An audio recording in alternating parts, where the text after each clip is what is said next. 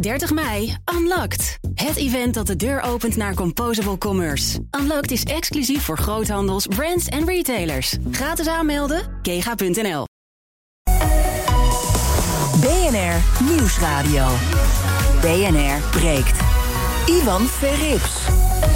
Goedemorgen, welkom bij BNR Breekt, de perfecte onderbreking van je werkdag. Vanaf half twaalf praat ik over het nieuws van vandaag, over de naleving van coronamaatregelen. Dat doen we met z'n allen steeds minder.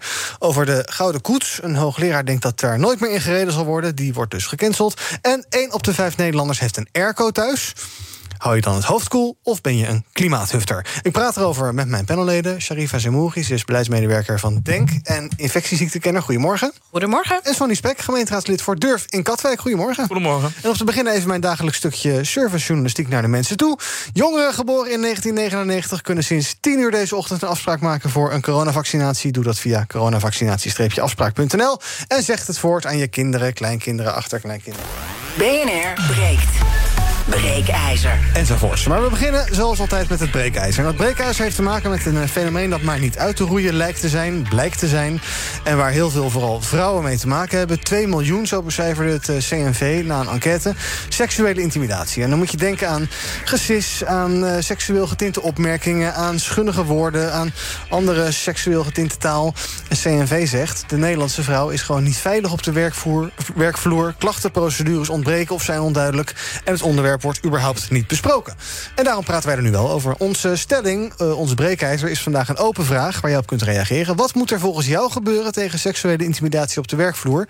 Daar praat ik graag met je over. Pak je telefoon en bel 020 468 4 keer 0 020 468 4 keer 0 Dan uh, spreek ik je zo meteen in de uitzending. En misschien heb je er zelf ook wel mee te maken gehad. Of uh, ja, ben je een man die seksueel getinte appjes stuurt... of daarvan beschuldigd bent. Wil je daarover meepraten? pak je telefoon 020 468 keer 0 En als je zegt van ja, ik wil op zich wel praten, maar liever niet met mijn naam op de radio, dan kan dat natuurlijk ook. Ook bij me nu is Ali Kuipers. Hij adviseert over beleid tegen ongewenste omgangsvormen op het werk. Goedemorgen, Ali. Goedemorgen. Nou, ik begin eventjes met jou, met ons uh, breekijzer. Daarna doe ik een rondje in de studio. Um, ja, ik weet het, het is natuurlijk een hele grote vraag. Wat moet er volgens jou gebeuren tegen seksuele intimidatie op de werkvloer? Daar kan je waarschijnlijk uren over praten. Maar um, uh, in, in, het, in het kort, er is waarschijnlijk geen quick fix, hè, denk ik. Um, nee, er is geen dat is er niet. Was het maar zo? Uh, ja, was het maar zo. Um, nou, organisaties moeten uh, beleid voeren. En dat beleid moet gericht zijn op het uh, wegnemen van oorzaken van, uh, van seksuele intimidatie. Nou, daar kan ik zo misschien nog wat meer over vertellen. Mm -hmm. En het moet gericht zijn op um, ja, het, het um, voorlichten van mensen over omgangsvormen op het werk. En wat nodig is, is een, een, een goed uh, vangnet. Um, waar mensen terecht kunnen met, met klachten en problemen. En waar niet alleen geluisterd kan worden, maar ook dat uh, als het gaat om oplossingen die gevonden moeten worden, dat organisaties daar ook hulpmiddelen voor hebben. Zoals klachtenprocedures, maar ook leidinggevenden die hun verantwoordelijkheid nemen en uh, interveneren in concrete situaties. Ja, nou laten we over al die dingen, ik heb een beetje meegeschreven, zo meteen even doorpraten. Ben je geschrokken van die 2 miljoen of zeg je nou, ik wist dat eigenlijk wel? Um, nou, het is, het is een heel groot, uh, uh, groot percentage. Mm -hmm. Um, ik weet niet precies wat de vraag is die gesteld is. Hè. Is het de vraag, bent u daar ooit mee geconfronteerd? Of mm. hebt u dit het afgelopen jaar uh, ondervonden? Dat maakt natuurlijk uit. Um, de allereerste enquête in Nederland uh, die uitgezet is, die is alweer heel lang geleden hoor. Maar daar kwam uit dat geloof ik 90 procent uh, van de respondenten aangaf uh, geconfronteerd te zijn met seksuele intimidatie op het werk. Maar goed, dat was eens eens in de werkzame periode. Mm -hmm. Um, TNO doet elk jaar onderzoek naar ongewenste omgangsvormen, ook naar seksuele intimidatie, representatieve enquêtes. Daar blijkt dan uit dat 2% van de beroepsbevolking, 2, 3% daar jaarlijks mee te maken heeft. Maar als je gaat differentiëren, kom je tot um, andere cijfers, hogere cijfers. Mm -hmm. Bijvoorbeeld, vrouwen twee keer zo vaak als mannen, jonge vrouwen twee keer zo vaak als oudere vrouwen. Ja. Uh, uitzendkrachten mannen en vrouwen vijf keer zo vaak um, uh, um, als, als, als gemiddeld. Mm -hmm. Nou, als je dat dan weer uh, splitst naar mannen en vrouwen, dus vrouwen twee keer zo vaak als mannen, jonge vrouwen, Twee keer zo vaak als, als oudere vrouwen. Nou, dan kom je op jonge vrouwelijke uitzendkrachten dat die zo tussen de 15 en 20 procent risico loopt op seksuele intimidatie. En als je dan ook nog kijkt naar sectoren, dan springt de horeca daar bijvoorbeeld uit. Ja, nou, de cijfers duizelen me een beetje, maar dat het een serieus probleem is, dat, uh, dat, is, dat is me duidelijk geworden. Um, uh, Sonny, seksuele intimidatie op de werkvloer. Is, dit gaat vooral over vrouwen dus. Trouwens, het onderzoek niet alleen hoor. Ik geloof dat ook even kijken. 18% mm -hmm. van de mannen heeft er ook mee te maken. Um, uh, maar Sonny, is, dit iets, is dit een onderwerp waar mannen geen oog voor hebben? Is het kwaaie opzet van mannen? Zijn dat allemaal viespeuken? Of wat, wat gaat hier mis in jouw opzicht? Ja, ik vind dat moeilijk om te zeggen. Ik denk dat inderdaad het goed is dat het een breed probleem is. Dus ook, het speelt inderdaad ook bij mannen. Ik denk niet dat we dat moeten vergeten. 18% vind ik namelijk ook heel erg veel. Um, het is denk ik belangrijk om ons te beseffen dat er al ook uh, regels voor zijn, dat er al wetgeving voor is. Bijvoorbeeld in de arbeidswet staat dat werkgevers een plan van aanpak moeten opstellen om seksuele intimidatie uh, tegen te gaan op de werkvloer. En dat ook uh, werknemers daarover moeten worden ingelicht. Wat er bijvoorbeeld uh, moet worden gedaan in zo'n geval. Nou, je zou misschien nog daarin duidelijker kunnen opstellen als overheid zijnde. En ook misschien ook beter op controleren dat dat ook echt wordt nagekomen. Met misschien nog hogere boetes. dus ik vind het altijd moeilijk van ja, wat kan je eraan doen concreet? Of je echt allerlei nieuwe maatregelen moet treffen. Of dat je misschien de huidige regels wat strikter moet handhaven. Want ja, het is een, ja, bijna een eeuwigdurend probleem. Ik denk ook niet dat we hier in dit half uur eruit gaan komen. Maar het is vooral belangrijk dat mensen uh, grenzen stellen... en dat je ergens met iemand erover kan praten. Ja. Sharifa, um, ik zag jou twitteren vanochtend... dat je het leuk vond om weer naar deze uitzending te komen. Fijn is dat. En dat jij je ook vooral zorgen maakt om women of color. Ja, is, zeker. Het, is het probleem daar nog, nog groter dan bij uh, ja, witte vrouwen?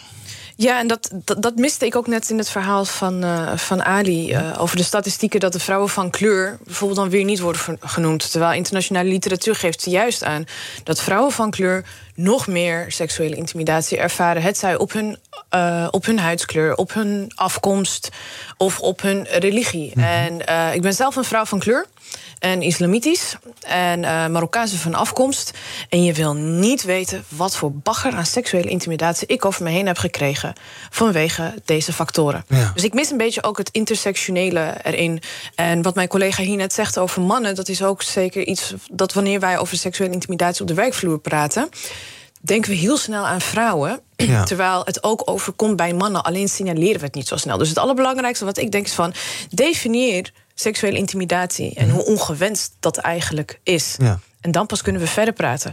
En definieer het eens dan, als je wil. Zonder... Elke, elke vorm van gedragingen naar iemand toe die als uh, ongewenst uh, en gerelateerd aan aan, aan, aan seks mm -hmm. of aan het fysieke wordt ervaren door de ontvanger. Ja, dus, precies. Ja, oké. Dus als zender heb je daar een verantwoordelijkheid in. Uh, uh, uh, laat ik zo zeggen, heel veel mannen zullen denken: ja, mag ik dan niet meer zeggen dat iemand een mooie jurk aan heeft, bij wijze van spreken? Nou, ik geef je een voorbeeld. Mm -hmm. Ik had een collega die het heel fijn vond om te staren naar mijn achterwerk. Oh ja. En ik heb daar een klacht over ingediend. Mm -hmm. En er werd gezegd: ja, maar we hebben daar geen bewijs van. Ja, ja maar ik voel mij niet op mijn gemak. Ja. Ik kan niet meer zo rondlopen. Nee. Ja, nee, sorry mevrouw, we, we, kunnen hier weinig aan doen. Ja. Want we hebben geen bewijs, we hebben het aan die meneer gevraagd... en die meneer zegt van, nou, dat heb ik nog nooit gedaan. Dus heb ik het opgelost door een vest mee te nemen naar mijn werk... waardoor ja. ik ervoor zorgde dat ik altijd mijn lichaam bedekte... om dus niet meer ja. uh, dat gevoel te hebben. Dus wat kunnen we daar eraan doen? Was, is, is ook de breekijzer. Mm -hmm. Als iemand zegt, ik ervaar dit als ongewenst neem het dan ook aan. Ja. Ga dan niet zitten praten over... ja, maar we hebben geen bewijslast. Want in de definitie is het niet alleen maar verbaal... maar is het ook bijvoorbeeld staren is het ook je houding naar ja. iemand toe.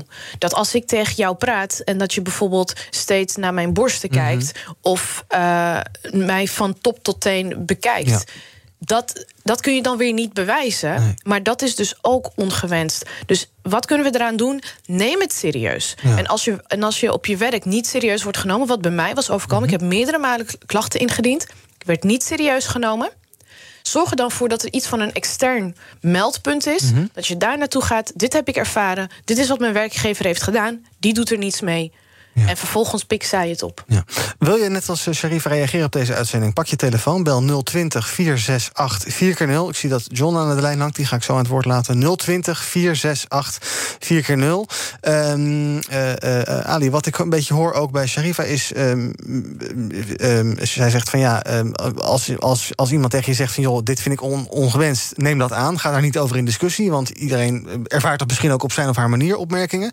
Moeten vrouwen zich daar misschien ook beter over uh, uitspreken of leren spreken? Of zijn we dan uh, de, de, het gevolg aan, aan het pakken en niet de oorzaak? Ik denk dat het goed is um, als je je daarover zou kunnen uitspreken. Wat wel belangrijk is om je te realiseren dat um, uh, assertiviteit, hè, want daar hebben we het dan over, mm -hmm. dat assertiviteit vaak helpt in een één op één situatie zonder machtsverschil.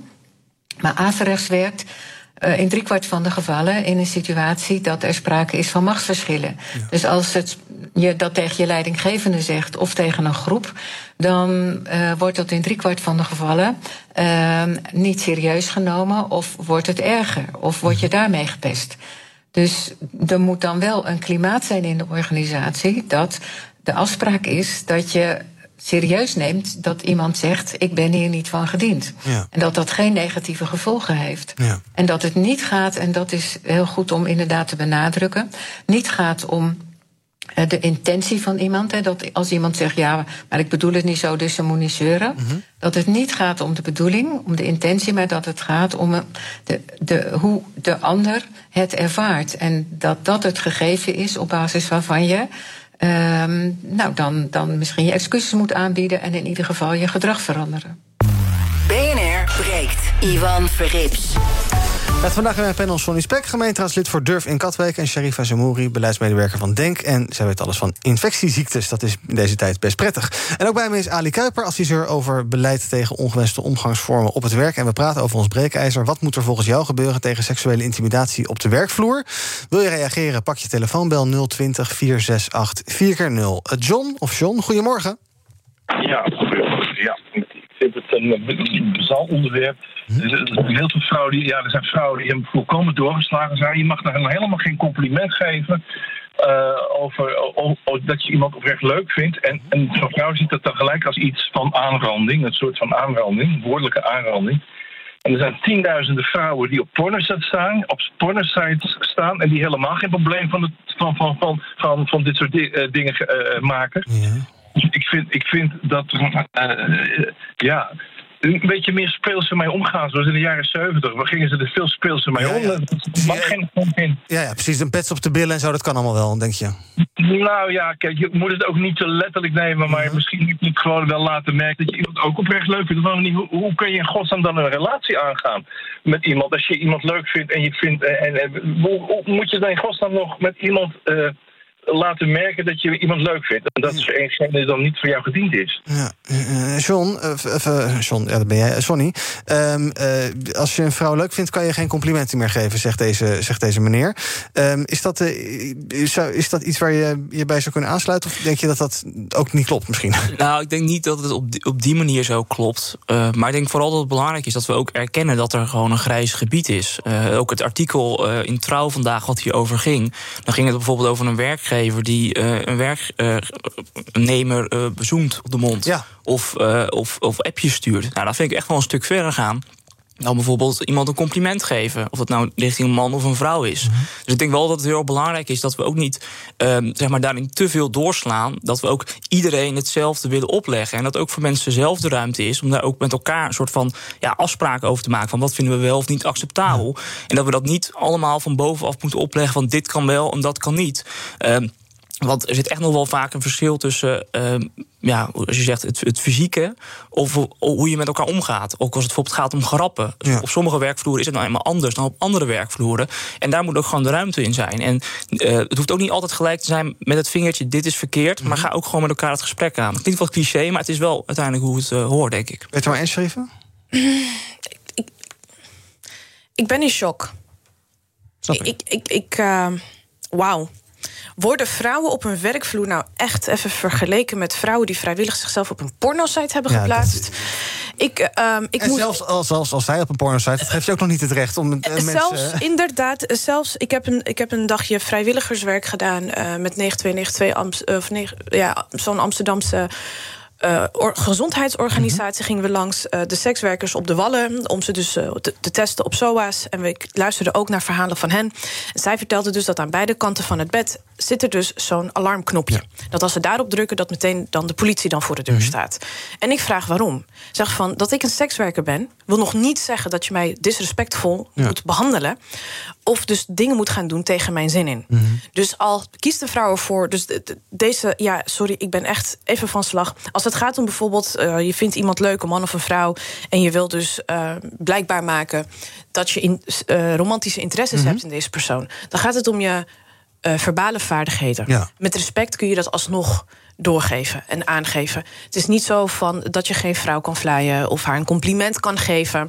Binnen de binnen de kaders en het respect. En lees ook even iemands energie ja. af. Want heel vaak iemands houding en iemands energie... vertelt je al een beetje van of diegene al open staat...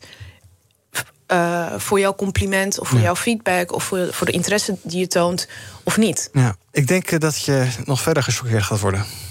Gregory, goedemorgen. Ik heb koffie. Gregory, goedemorgen. Goedemorgen, ben met Gregory, hè? Zeg het maar. Nou, maar ik heb een kleine vraagje. Want ik denk dat we daar een beetje doorgeslagen in deze affaire van seksuele intimidatie op het werk. Soms kijk ik naar hoe dames aankleden en naar de werk naartoe gaan. Ja, dan vraag je me af. Nee, nee, nee, nee, nee, nee, nee. Dit is victim blaming. Dit is victim blaming. Dus dan krijg je het gevoel van je hebt een, een mooi rokje aan, dus je bent een hoer. Dat, dat is toch dit, is, dit is victim blaming. Ja. Gregory, dat... Nee, maar laat me even, even afmaken ja? dan.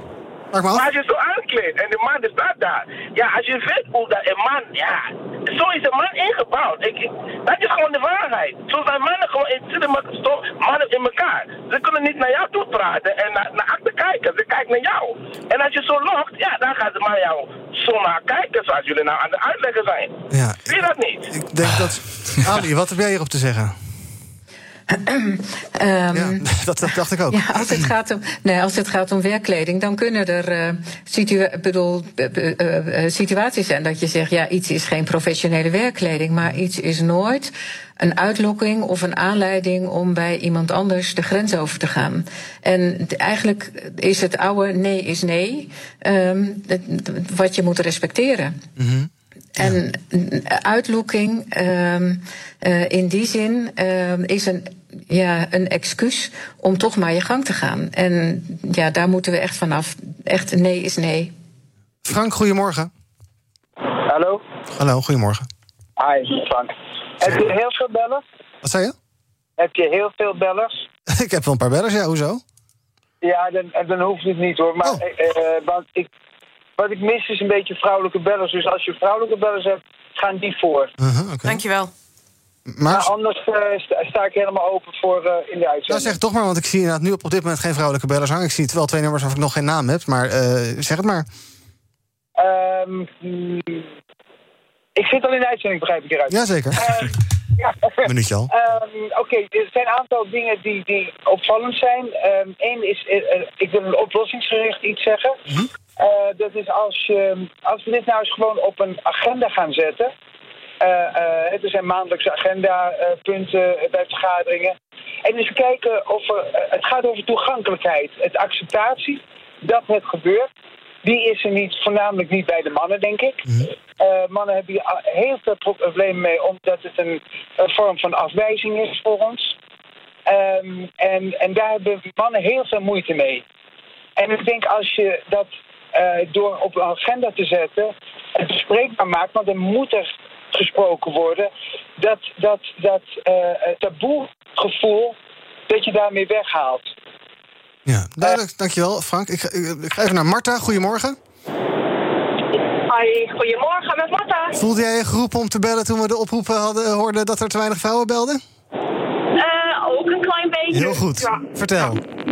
Um, nou, uh, ik heb het idee, maar ik heb natuurlijk geen zicht op de cijfers, dat het meer voorkomt op plaatsen waar vrouwen in de minderheid zijn. Dus ik vraag me dan af, als de verdeling man-vrouw op de werkvloer meer gelijk wordt, zou het dan ook minder worden?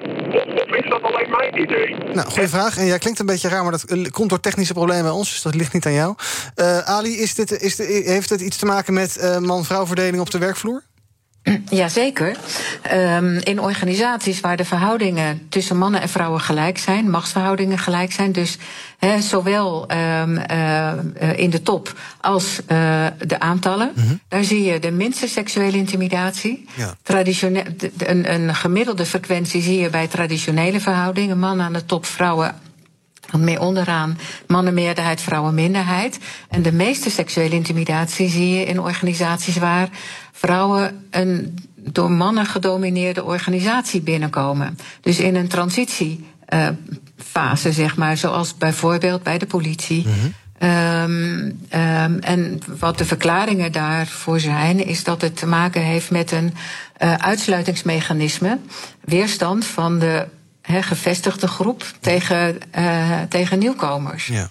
En wat, je, wat het probleem is, um, als je geen flankerend beleid voert, is, is dat er dan wel vrouwen binnenkomen, maar dat ze door de cultuur ook weer afhaken en dat je nooit aan dat evenwicht uh, toekomt. Ja, dus diversiteit. Dus dat je steeds in die transitiefase blijft hangen. Diversiteit bij bedrijven is belangrijk, maar de weg erheen kan best wel ingewikkeld zijn. René, goedemorgen. Hey, goedemorgen. Ik vind het een, een, een als emancipator vind ik het een, een leuke en goede uh, onderwerp. Mooi. De één, wat ik namelijk niet hoor, want ik, ik, ik schaam me dood voor de mannen die op dit moment gereageerd hebben. Uh -huh. Bij mij gaat het om aan, op het werkvloer, is het wederzijds respect, dat is nummer één. En als dit probleem, wat al eeuwen, wat al jaren voorkomt en nu serieus genomen moet worden, dan vind ik dat er een vertrouwenspersoon op de werkvloer aanwezig moet zijn. Als het nou een kind of een jonge dame of een vrouw daarmee uh, geconfronteerd wordt, dat ik lastig gevallen word. Want kijken en kijken is één. Iemand aanspreken is ook twee. Het is hoe je er praat. En als, als het eigenlijk vaker voorkomt op de werkvloer, want daar gaat het meer, dan vind ik dat een vertrouwenspersoon Duidelijk. daar op de werkvloer moet zijn. Zoals je de discriminatie meldpunt hebt. Zo kan het ook op de werkvloer. Dankjewel. En dat er, ja. Dankjewel René. En ik ga even naar Joska. Goedemorgen. Hallo, Joska. Nou, die is in de telefoon uh, verslikt, denk ik. Uh, ik zag nog Roos hangen, die ga ik zo nog even aan het woord laten. Uh, Sharifa, ik, ik, zag jou net druk, druk tikken. Ben je gechoqueerd of niet door deze uitzending? Nou, nou, ik ben niet zozeer gechoqueerd door deze uitzending. Ik, uh, ik, vind, ik, vind het nog steeds, ik vind het jammer dat na de hashtag MeToo... en de zoveel bewustwordingen en zoveel campagnes die we hebben gehad... dan zou je denken van, oké, okay, het moet toch wel van een keertje afgelopen zijn. Ja. Maar het gaat nog niet afgelopen zijn. En ik denk dat het ermee te maken heeft dat wanneer we campagnes opzetten zoals de CNV, wordt, zijn het elke keer weer dezelfde type campagnes. De one size fits all campagnes. Ja. En die slaan niet aan. Nee. En we blijven maar hetzelfde herhalen. We moeten in die aanpak echt zwaar iets gaan veranderen. En ik vind ook dat we wel wat harder mogen optreden. En dat we ook misschien even een keertje kappen met vrouwen de schuld geven. Dat zou heel fijn zijn. Ali, tot slot, ben je het eens met Sharifa? Moet er meer uh, ja, maatwerk in campagnes komen? Of meer, ja, campagnes, maar meer maatwerk in, in maatregelen komen? En ja, zo'n brede campagne, het is heel sympathiek, maar het gaat toch niet zoveel veranderen, helaas? Nou ja, het, het, het, we moeten het een niet doen en het andere laten. Ik denk, hè, dat heeft een vorige spreker ook gezegd... dat er is al sinds 1994 een verplichting uh, in de Arbowet... voor arbeidsorganisaties om beleid te voeren... om seksuele intimidatie aan te pakken. Um, veel organisaties hebben dat beleid uh, niet op orde. Medewerkers worden onvoldoende beschermd. Um, en als er dan uh, klachten komen, dan uh, worden die op die manier afgehandeld dat degene die klaagt het veld moet ruimen, dus dubbel de dupe is. En ik denk dat die uh, aanpak binnen arbeidsorganisaties uh, uh, aangepakt zou moeten worden. En het zou mooi zijn als arbeidsorganisaties dat, dat zelf ook inzien. Dat dat beleid moet veranderen, dat het veiliger moet worden. En ik denk dat de inspectie daar ook een taak in heeft, de arbeidsinspectie, als toezichthouder Duidelijk. op het nakomen van de arbeidswet. Ali, dankjewel. Um, en ja, als bedrijven daar dingen in willen veranderen, dan kunnen ze daar ook externe hulp bij zoeken, bijvoorbeeld bij jou. Um, Ehm, tot zover het breekijzer voor nu. Zometeen praat ik over het nieuws van de dag. Over het naleven van de coronamaatregelen. Of eigenlijk hoe we dat niet doen. En, ja, mag ik er even langs? Het gaat de goede kant op. Maar we kunnen best wel meer en vaker met de fiets naar het werk. Tot zo. 30 mei, Unlocked. Het event dat de deur opent naar Composable Commerce. Unlocked is exclusief voor groothandels, brands en retailers. Gratis aanmelden, kega.nl. BNR Nieuwsradio. BNR breekt. Ivan Verrips. Welkom terug. Vandaag in mijn panel Sonny Spek, gemeenteraadslid voor Durf in Katwijk... en Sharifa Zemouri, zij is beleidsmedewerker van DENK... en weet alles van infectieziekten. Um, en we gaan praten over het uh, nieuws van de dag. Of niet voordat ik je verteld heb dat uh, naast 1999 vandaag ook 2000 aan de beurt is. Vanaf 1 uur kunnen mensen geboren in 2000 hun prik plannen. Nou, is toch fijn. Uh, we beginnen met... Nou op je muil. Tommy op je muil. De mondkapjes, de anderhalve meter afstand, nog een weekje... en dan hoeft het althans allemaal niet meer. Althans, misschien niet overal meer. Er gaan waarschijnlijk wat uh, versoepelingen bekend worden gemaakt... morgenavond uh, door uh, Rutte en de Jong... op een persconferentie die dan een weekje daarna ingaat. Um, maar er zijn ook wat vragen over, want ja, die mondkapjes... hoe moet het daar nou verder mee? Het OV heeft er last van. Buschauffeurs en winkeliers die zijn de hele tijd politieagentje aan het spelen. Hoe, is dit, hoe moet dit nou verder? Um, en wat ook nog eens blijkt, we houden ons er niet meer aan. Artikel in het AD vandaag... We, ja, ja, we sorteren, veel mensen sorteren een beetje voor op het afschaffen van die maatregelen of het wat afschroeven ervan. En denken, ach, dat mondkapje, laat lekker zitten. En die afstand is ook niet zo belangrijk. En als ik klachten heb, waarom zou ik me laten testen? Het zal wel meevallen. Dus waarom zou ik thuis blijven? Het zal wel meevallen. Uh, dan kijk ik toch even naar de deskundige uh, infectieziekte, Sharifa. Um, uh, heb jij, is het allereerst voor jou herkenbaar dat, je, dat mensen, ja, dat je, dat je misschien zelf ook een beetje verslapt in. Het, gaat, het is lekker weer buiten. Als je naar de cijfers kijkt, gaat het allemaal redelijk goed. Um, ja, al die maatregelen zo streng. Nee, zo kijk ik er niet naar. Nee? Nee, zo, ik kan wel begrijpen vanuit de burger dat ze corona moe zijn. Mhm. Dat ze weer terug willen naar normaal. Of dat ze denken van, weet je wat, laat me maar gewoon ziek worden. Of geef me gewoon die prik en, Mhm. get it over it. Als het gaat om soep, uh, versoepelen van maatregelen... denk ik in de termen van, uh, van de CDC, van de VS. Die hebben een hierarchy of infection control opgesteld. En uh, dan hebben ze dus van meest effectief naar minst effectieve Mhm. maatregelen. Zo zijn persoonlijke beschermingsmiddelen, zoals het masker, zijn de minst effectieve Mhm. maatregelen. Dat heb ik zelf ook gemodelleerd en gepubliceerd in een van mijn, uh, in een van mijn uh, studies. Dus als ze dan willen beginnen met het uh, afschalen van maatregelen. Mhm. En ze beginnen dus met het afschalen van maatregelen die het minst effectief zijn. Daar ben ik het mee eens. Ja. Maar bijvoorbeeld. Isoleren, testen, thuisblijven als je klachten hebt. Afstand houden. Afstand houden. Dat zijn de maatregelen die dus in die hierarchy of controls heel hoog staan. Mhm. Die zou ik dan nog wel vasthouden. Want we zien dan wel licht aan het eind van de tunnel. Mhm. Mm -hmm. Maar we moeten echt niet dezelfde fout maken als vorig jaar. Precies. En ook al is de situatie nu anders. Want nu hebben we natuurlijk heel veel mensen gevaccineerd al. Ja. Ik veel, de 50% heeft in ieder geval één prik gehad. Misschien zelfs ja. al twee al. Ja. Het gaat best goed wat dat betreft. Dus is, dat, dat is natuurlijk niet echt goed te vergelijken met de zomer vorig jaar. Dat klopt. Maar uh, in, in, tegenstelling tot zomer vorig jaar... hebben we nu een Delta-variant ja. erbij. Waaruit studies is gebleken dat zelfs de mensen... die nog alleen maar de eerste prik hebben gehad... alsnog vatbaar zijn mm -hmm. voor de Delta-variant. En we moeten enorm daarmee oppassen... dat zolang niet iedereen alle prikken heeft gehad... en we blijven dus mutanten krijgen... is het een kwestie van tijd voordat we een escape-mutant krijgen. Mhm. Mm -hmm. En een escape-mutant is een mutant... die absoluut niet vatbaar is voor de antistoffen... die je dus hebt opgebouwd via Joepie. het vaccin. Dus hebben we eigenlijk een hele nieuwe... Uh, beginnen we van vooraf aan. Uh, ik zou zeggen, trek lessen uit de Spaanse griepepidemie. Mm -hmm. heb ik niet meegemaakt. Nee, de Spaanse griep was, heeft dezelfde route gelopen als nu met, met mm -hmm. corona. In 1918 was dat begonnen. En op een gegeven moment bleef dat zich dus ontwikkelen. En wij, elk, elk jaar, als we dus te maken krijgen met het influenzavirus... is niets meer en niets anders dan een escape-mutant... een verder gemuteerde versie van het virus... dat 100 jaar geleden de Spaanse griep had veroorzaakt. Ja. Kan jij nog de, uh, uh, de energie opbrengen... of de, hoe moet ik dat zeggen, de, ja, het opbrengen om inderdaad je aan die basismaatregelen te houden... om dat mondkapje te dragen, om die afstand te houden? Of is het voor jou inmiddels ook, ach, het is EK, je zit hier in een oranje shirt... lekker met veel vrienden kijken, hoe fucking cares, staat er goed? Nou ja, over het algemeen wel. Ik heb ook die technische sessies gezien uh, van het RIVM. Er wordt ook gezegd van ja, als we allemaal die basismaatregelingen achterhouden, dan zou het gewoon nog veel meer mogelijk kunnen zijn. Die mondkapjes zijn er net een aanvulling op. Ik denk ook dat die mondkapjes ook een soort van bewustwording zijn van oh ja, het is nog onder ons, let op. Um, maar ja, ik, ik, zelf probeer er nu nog aan te houden. Toevallig iemand in mijn kennissenkring uh, die ik niet heb gezien hoor, die uh, vorige week nog echt ziek is, ziek, ziek is geworden mm -hmm. door corona. Dus ik heb wel zoiets van ja, volgende week of over twee weken krijg ik mijn prik. Het is wel iets dat ik denk, nou heel even volhouden en daarna voel het ook weer een stukje uh, gemakkelijker. In ieder geval voor jezelf. Niet dat je dan gelijk op grote schaal allerlei dingen gaat doen. Mhm. Maar ik hou er nu nog wel rekening mee. Alleen ja, laten we eerlijk zijn. Iedereen ziet natuurlijk dat het leven weer, eh, weer wat verder gaat. En dat er gewoon weer meer mogelijk is. Ook als je kijkt naar de besmettingen. Nou, toevallig vandaag een artikel dat uit onderzoek zou blijken. Ik ben geen specialist, ik citeer eigenlijk alleen maar. Dat het onderzoek zou blijken dat de weersinvloeden toch groter zijn dan we eerst hadden gedacht. Ja, dat maakt het ook wel een beetje angstig voor in het najaar. Want als er nog steeds delen in Nederland zijn die niet zijn gevaccineerd. eh, dat die misschien ook wel weer kleine, ja, eh, kleine oplaaiingen zien. Ja. Maar die, opleiding, die opleidingen die gaan we blijven hebben. Ja. Die opleiding gaan we blijven hebben. En ik ben daarom ook blij dat recenter ook wordt gesproken over de endemische status van, van het virus. Eh, vanuit Denk heb ik daar heel erg voor zitten pushen in de Tweede Kamer. In januari hadden we al de regering daarop gewaarschuwd. Van we zitten nu in een pandemie. Op een gegeven moment gaan we dus naar een endemie. Dat betekent dat het virus een langdurig karakter krijgt. En we krijgen dus opleidingen. En die opleidingen hebben dus te maken met mutanten. En dan moeten we dus niet alleen maar dus in Nederlandse termen denken. Dit is een mondiaal probleem en hebben we een mondiale aanpak voor nodig.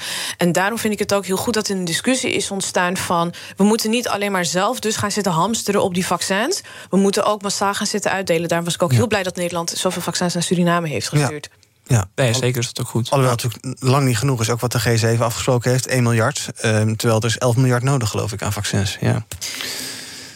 Dus er is nog een hele uitdaging te gaan wat dat, betreft. Eh, jij zei, het, eh, mond, als het aan mij ligt, als het aan mijn onderzoek ligt... dan zou het mondkapje kan je als eerste eigenlijk vanaf. Ehm, dat is denk ik ook wel fijn, want het is voor veel mensen een hinderlijk ding... voor je, voor je mond. En zeker met dit weer nou ja, worden mensen daar niet zo blij van. Ja, ik Zou heb je- acne-uitslag sinds een jaar. Nou, ik wou net zeggen.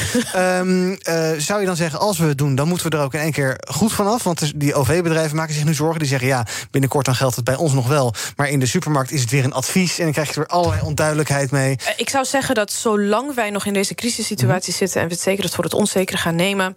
zorg er dan voor dat mensen een mondkapje dragen in op plekken waar het heel erg druk is. En dat is dus het OV. Wordt het heel erg druk, ventilatie is slecht. Je kan geen afstand houden, mensen staan dicht op elkaar. Voornamelijk tijdens spitsuren. En dat mondkapje, wat doet het? Het zorgt ervoor, voor het geval dat jij toch besmettelijk bent... en je spreekt dat jij de spatten, dat de spatten die je dus eh, er, er- eruit gooit... die worden tegengehouden door het masker. Dus ik zou zeggen, hou het in het OV nog. En voor de supermarkt is daar natuurlijk een oplossing voor. Allereerst, een supermarkt is wat groter. En ten tweede, je kan nog altijd een beveiliger aan de deur zetten.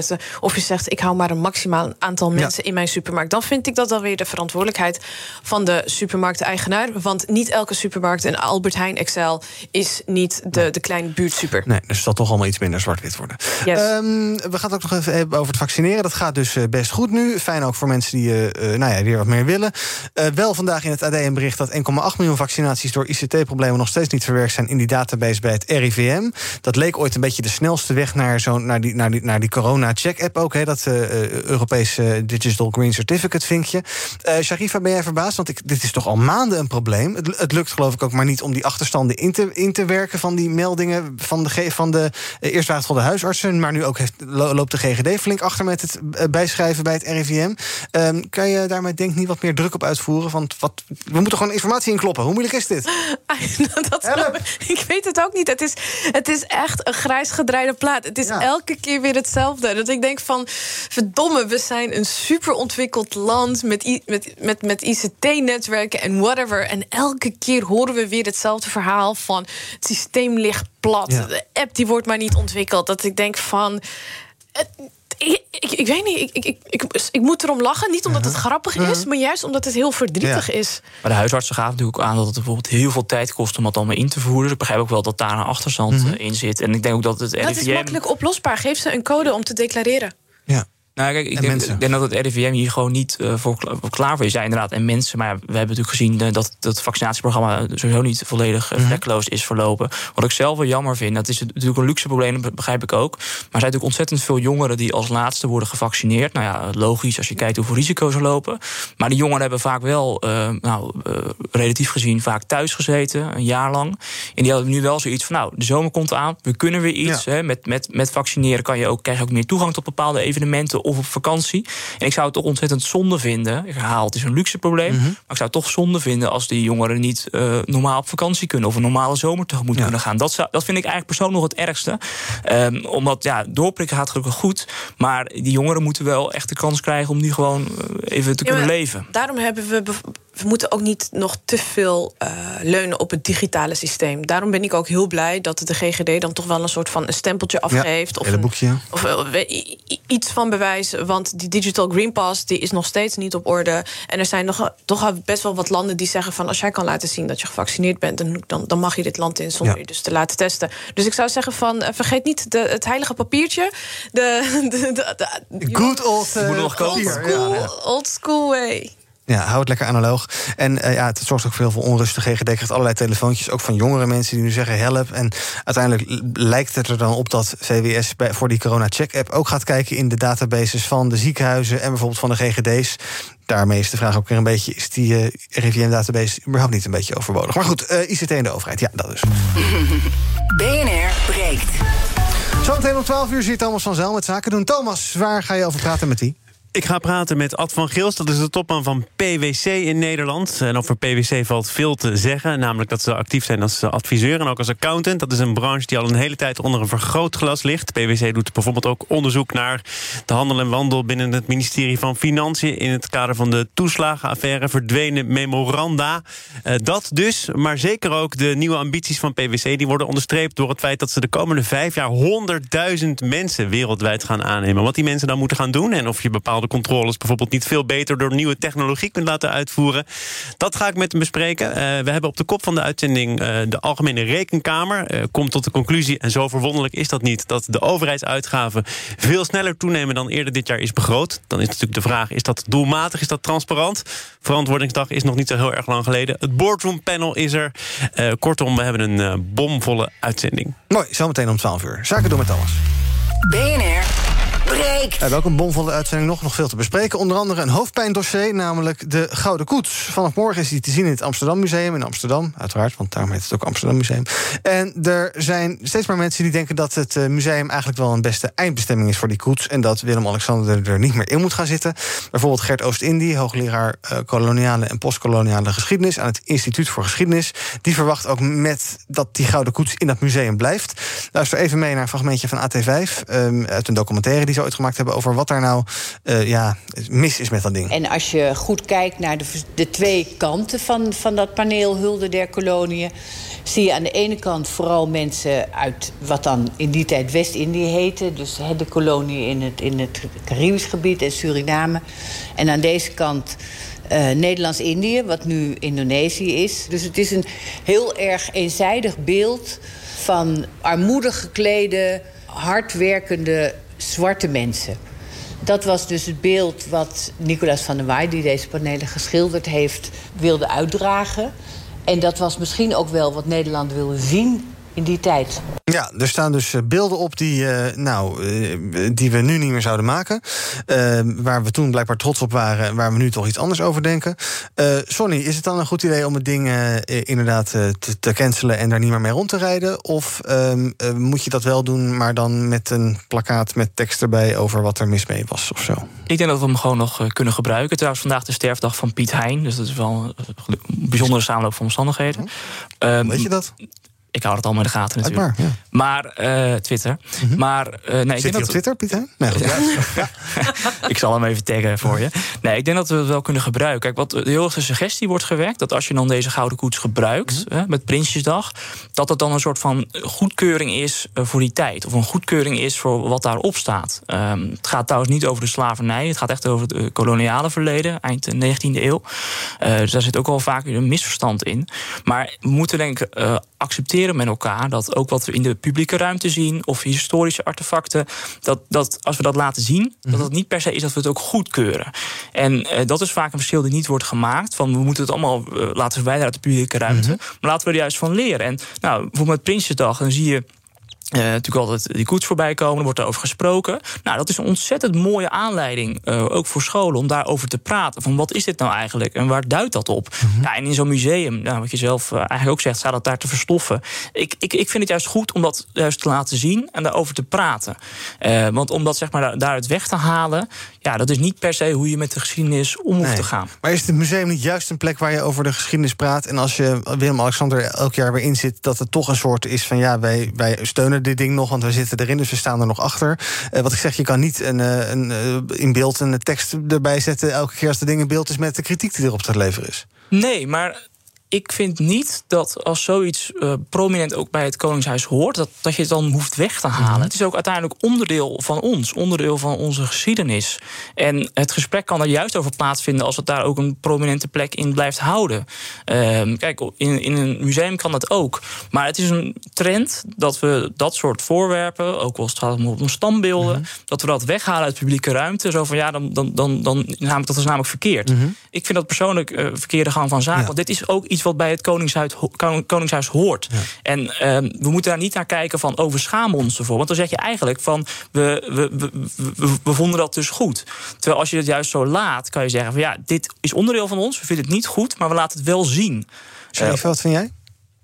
Ik vind het een, uh, ik vind het een hele moeilijke, moeilijke discussie. En ik vind ook niet dat we het aan de. Ja, ik vind niet dat ik daarover kan oordelen of zo'n koets wel of niet meegereden mm -hmm. mag worden. Je kan van beide kanten kun je dus argumenten uh, aantonen. Bijvoorbeeld mijn collega hier die zegt. Ja, het, het, kan dus dan ook dienen als les. Maar aan de andere kant denk ik van... het, is, uh, het koloniale ver, verleden van Nederland is niet het, uh, het, het, mooiste pagina uit de Nederlandse mm -hmm. geschiedenis. Uh, het is niet het, het meest wit, als ik het zo mag zeggen. Mm -hmm. Het meest schone.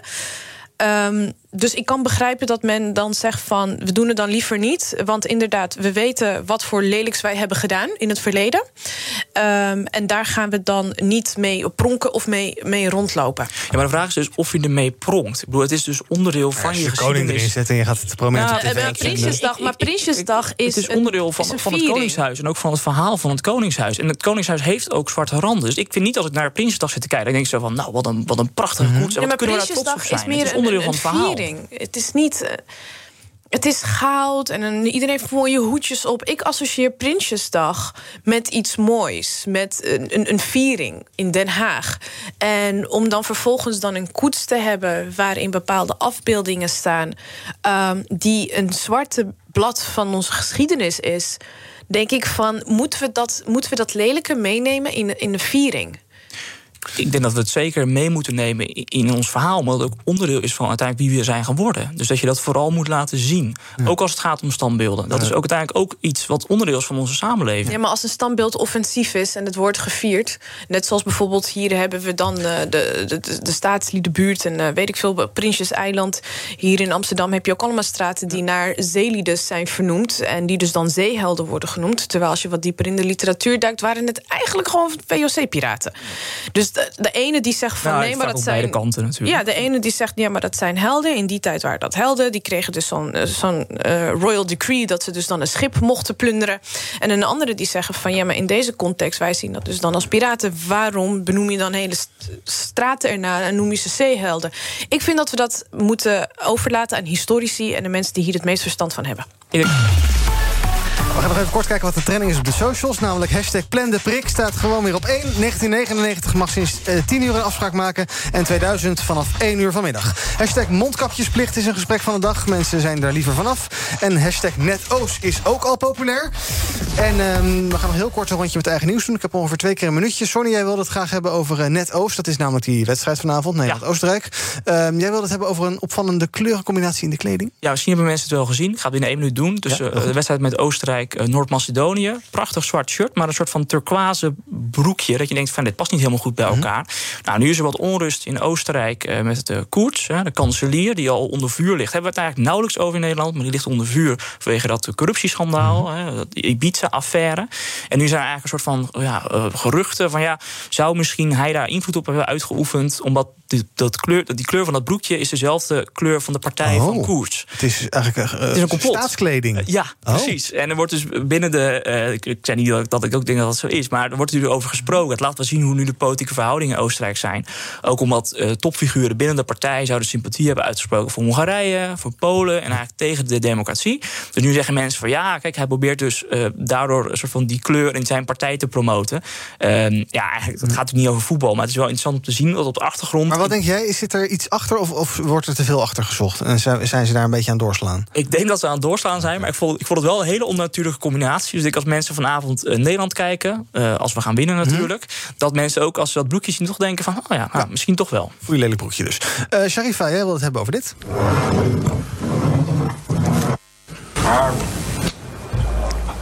Coca-Cola. Ja, het is een beetje een raar fragment, maar het gaat dus over Ronaldo en de colaflesjes. Ja. Goed dat hij die wegschuift. En later ook een andere speler die uh, Heineken Pogba. wegschoof. Ja, Pogba precies. Ja. Uh, is dat uh, Geweldig. ja, goede actie? Ik vind het een, Ik vind he- het, ja? ja, ik vind het een hele goede actie. Ik, ik vind sowieso niet dat eh, merken die alcoholische dranken of dranken of producten produceren die slecht zijn voor de gezondheid en niet rijmen met sport, dat die dus dit soort grote sportevents moeten sponsoren. Maar de actie van Ronaldo, dat hij eh, die, die colaflessen heeft weggezet Mhm. en dat vervolgens dus de marktwaarde met 4 miljard is ingestort, denk ik. Ja. Maar die cola-merken betalen wel zijn riante salaris. Ja, dus hij heeft die luxe. Ja. Hij nog wel één, luxe om dat te doen. één ding. Ik had het ook over die marktwaarde gelezen. Maar volgens eh, andere nieuwsites had dat daar niet zoveel mee te maken. Was dat, dat, dat beeld wel geschetst. Maar ging het over de dividend die werd uitgekeerd door Coca-Cola. En dat dat, dat dat toevallig eigenlijk tegelijkertijd gebeurde. Maar sowieso, je kan, je kan cola niet rijmen met, met, met, met, met, met sport. En Heineken kun je ook niet rijmen met sport. Dus ik vind het. Toch een uurtje rennen is een colaatje wel lekker.